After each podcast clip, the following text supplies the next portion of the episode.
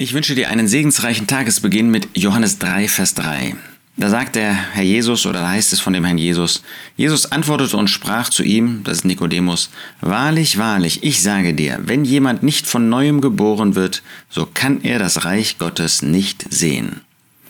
Hier spricht der Herr Jesus ganz grundsätzlich. Er war bereit, auch nachts kontaktiert zu werden, aufgesucht zu werden. Er sagte nicht, ich habe heute keine Sprechstunde mehr, ich schlafe jetzt. Nein, auch wenn Nikodemus bei Nacht kam, aus Furcht vor den Juden, vor dem, was sie sagen würden, er war da. Und dann unterhält er sich ganz persönlich mit Nikodemus und mit den Fragen, die dieser hat. Aber er gibt hier, das haben wir gesehen, eine ganz grundsätzliche Antwort. Jesus antwortete und sprach zu ihm, wahrlich, wahrlich.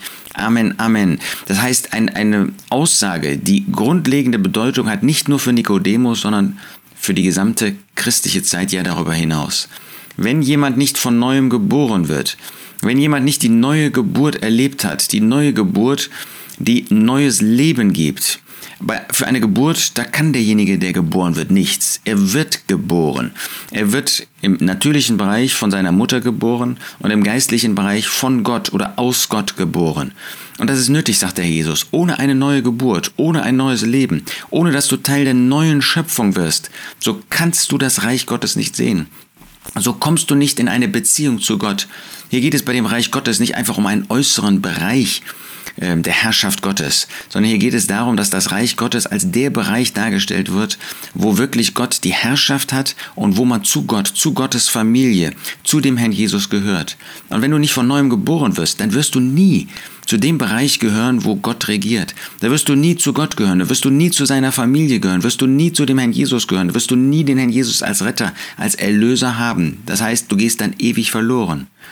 Wie komme ich zu der neuen Geburt? Nun, das ist natürlich Gott, der diese neue Geburt bewirkt. Aber was du auf deiner Seite tun kannst, ja tun musst, ist, dich zu bekehren.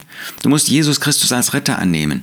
Du musst vor ihm niederfallen und ihm bekennen, dass du verloren bist, dass du mit deinen eigenen Sünden nicht zu Gott kommen kannst aber dass Gott dir diesen Retter geschickt hat, der am Kreuz von Golgatha gestorben ist und sein Leben für dich hingegeben hat. Hast du ihn angenommen als Retter? Hast du diese Liebe Gottes, die unergründlich, die unfassbar groß ist, hast du sie angenommen? Dann gehörst du zu dem Herrn Jesus, dann bist auch du von neuem geboren, dann hast auch du eine herrliche Zukunft. Das wünsche ich dir von ganzem Herzen.